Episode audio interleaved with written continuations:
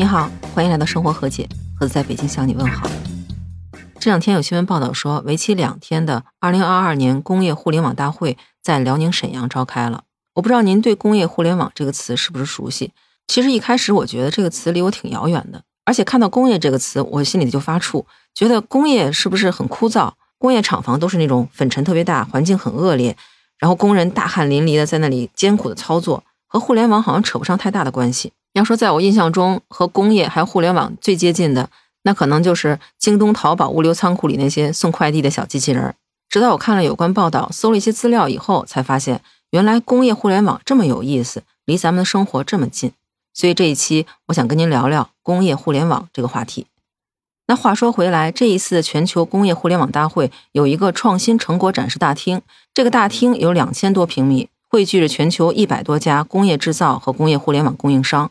而记者在采访中也提到，工业互联网这个词对大多数人其实都是陌生的，因为他仅仅提出了十年的时间，而在他提出的这十年时间内，已经对咱们的生活造成了颠覆性的影响。比如说，在展厅内可以看到，中国航天、汽车制造业，还有炼钢厂、发电厂、燃油厂，很多大型企业和品牌商都已经开始把自己的生产线转变为无人或者少人的自动控制体系。但是在这个过程中，其实也遇到了很多问题。所以他提到第一点就是网络的安全。因为其实咱们在生活中也能体会到，比如说电脑或者手机在遇到中毒或者黑客攻击的时候，都有可能造成私人数据的泄露或者一些重要数据的丢失。而如果工业是基于互联网的话，它同样会面对这样的问题，带来的后果肯定也比咱们平时生活中遇到这种麻烦严重的多。因为工业设备的种类非常的多，它所使用的环境也非常复杂，而且更重要的是，当有些设备停止工作的时候，有可能会造成非常严重的社会影响。那到底有多严重呢？我在这儿给您举几个例子，您就能理解了。比如说，在今年三月初的时候，丰田汽车就曾经关闭过它在日本的所有工厂，而关闭的原因就是因为有一家主要的供应商遭到了网络攻击。这次停工是影响到这家企业在日本的十四家工厂和二十八个生产线的运营，大约占丰田在日本本国内的月产量的百分之五。而网络入侵对汽车生产厂家的影响远小于对能源供应公司的影响。比如说，德国的风力发电整机制造商巨头 Enaquan 就曾经遇到过这种问题。在今年二月底，俄乌冲突爆发的时候，欧洲的卫星通信曾经中断过。后来经过调查，也是证实了这次中断是受到了网络攻击。而这一次欧洲卫星通信的大规模中断，是直接影响到了中欧和东欧将近六千多台装机容量总计有十一吉瓦的风力发电机组的监控和控制。这个吉瓦其实就是发电装机容量的一个单位。而一吉瓦就相当于是一百万千瓦，所谓十一吉瓦就相当于是一千一百万千瓦。所以您看，一次网络攻击对工业互联网下的能源生产影响是非常大的。那如果说您对能源的影响没有什么概念的话，那下面这个例子所造成的经济损失和社会影响就更加明显了。在二零二零年五月初的时候，美国最大的成品油管道公司 Colonial Pipeline，翻译过来就是科罗尼尔管道运输公司。曾经因为受到一个新的黑客团伙叫 DarkSide，他们所发出的勒索软件攻击，所以被迫关闭了他们在美国东部沿海各州供油的关键燃油网络。而且不仅如此，因为攻击者威胁这家公司，如果他们不交赎金的话，他们就会把偷来的这些机密数据全部公布到一个叫 DarkSide Leaks 的网站上，至少六个月。他们所窃取的敏感信息有六百个 G，包括密码、金融信息、HR 的信息和一些员工护照的信息。那可以说，这些机密数据的泄露对一个公司来说是灭顶之灾，而且燃油管道长时间的瘫痪所造成的经济损失也是巨大的。所以迫于无奈，Colonial Pipeline 只好向黑客支付了将近五百万美元的赎金，并按他们的要求以比特币进行支付。而就在输油管道瘫痪的这六天里，美国的东海岸和南部地区出现了严重的燃料短缺，全国的汽油价格也是一下跃升到了每加仑三美元以上。这也是美国自2014年到2020年出现的最高的汽油价格。既然网络攻击能造成这么严重的影响，那工业互联网的网络安全就显得格外的重要。那在采访中，有工程师就介绍说，他们每天在工厂都会进行检测，而每天他们都会发现大量的潜在病毒。这些病毒有些是来源于工程人员从外部存储设备带来的病毒，也有些是因为远程维护操作不规范所引来的新的病毒。而这些病毒一旦发作，就有可能造成工厂停止运转。网络安全是工业互联网非常重要的一部分，但是工业互联网最重要的一部分，则是它给生产带来的便利性和快捷性。比如说，在采访中，人们反复提到一个词“黑灯工厂”，这个词的意思并不是说这个工厂里特别黑，黑灯瞎火的不开灯。这用工程师的话来说，其实就是利用 AI 和一些互联网的技术，让设备自主学习、自主进行生产的一种模式。其实说白了，就是在这工厂里，大部分的工人并不是人，而是一些设备。人在这个工厂里所扮演的角色，已经不再是生产者，他们所需要做的工作，就是作为一个监控者来监督这些机器。而黑灯工厂的实现，实际上就是靠工业互联网的平台进行操控。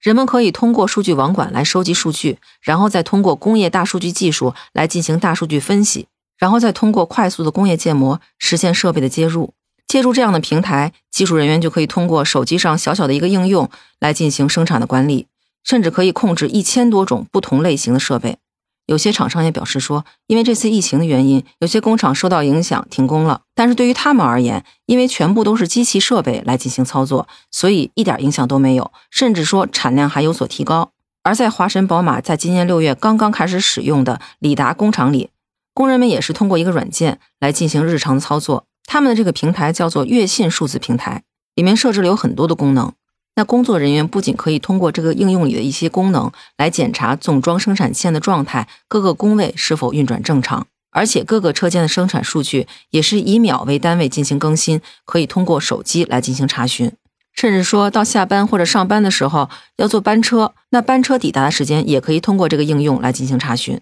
另外，他们还在运输的环节上运用了数字孪生技术。什么叫孪生技术呢？其实就是把现实中的一些东西和元宇宙数据同步。您可以理解为把现实世界搬到了虚拟世界里。那这种技术应用有什么好处呢？工作人员举出了两个例子，我觉得特别有意思，跟您说说。其中一个是集装箱堆场的规划。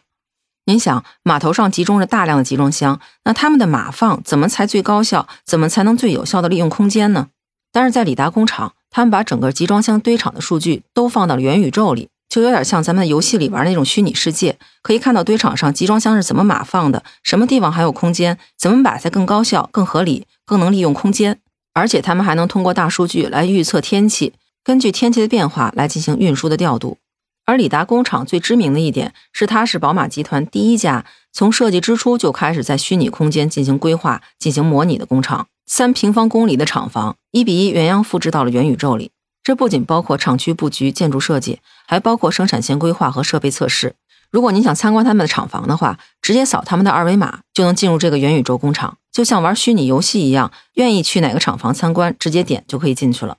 而像他们这样把虚拟世界和现实世界融合到一起，不仅是缩短了他们建厂的规划时间，也实现了远程的维护和实时的协作。您看，是不是觉得这工业化互联网把这工业变得特别简单，好像一个手机就能操控所有的设备？而且虽然听这个名字非常高大上，什么元宇宙、虚拟世界，但是在采访的视频中所展示的，就好像是在一个屏幕里搭积木、玩游戏一样，非常的简单而且直观。而且您知道吗？这种工业互联网思维也正在影响着一些原来咱们认为非常传统的老牌工业企业，比如说鞍钢。现在鞍钢从矿石的开采到冶炼，到最后产品的生产，都采用着实时管控系统。他们在这个大会里所展示的工人师傅炼钢的场景，已经和咱们之前印象中顶着高温、满身大汗、满脸污垢的形象完全不一样了，有点像白领在办公室办公一样，面对整墙的控制屏来进行炼制全程的操控。那负责人就介绍说，一般炼钢正常是需要三十六分钟，但是通过大数据、人工智能优化了算法之后，只需要三十三分钟。因为在三分钟内，钢水的温降是非常的高的，这样不仅节约了能源，也为绿色环保做了贡献。那他们所使用的生产方式，其实就是我刚才提到的黑灯工厂。那工人们在办公室里进行操控，甚至可以在任何地方通过互联网进行组织生产。在采访中，他还提到，在二零二一年的时候，他们是制定了一个阶段性的目标，准备在二零二五年的时候实现数字鞍钢的初步建成。那这里面都包括什么呢？第一个就是从矿石的开采到钢板交付到客户的手里。这整个过程能够实现一个数字化的生产，并且能够建设一个元宇宙的虚拟工厂。第二个呢，我理解他们是希望能够提供一种服务，能够让客户像现在查快递进度一样，查到他们的订单具体是处于哪一个环节，比如说是矿石的开采，还是钢水的冶炼，还是说已经到了钢板的生产这个环节。第三个就是上下游企业形成一个闭环，共同进步。这个我理解可能就属于全产业链能够通过互联网非常便捷的进行联系。当然，我所看到的报道肯定仅仅是这次工业互联网大会一小部分内容的展示。但是通过这期节目，我希望您能够了解什么是工业互联网，其实它和咱们生活的方方面面都紧密相连。那说到这儿，不知道您对这期内容有什么看法？欢迎您在评论区告诉我，咱们在评论区接着聊。如果您想加入听友群，可以在那个绿色可以聊天的软件中搜索“盒子”的拼音八八六八八，就能找到我了。那在节目的最后，非常感谢大家对往期节目的点赞和评论，我会在评论区一一给大家回复。您的支持是我前进路上最大的动力。感谢您收听这一期的生活和解，我是盒子，咱们下期见，拜拜。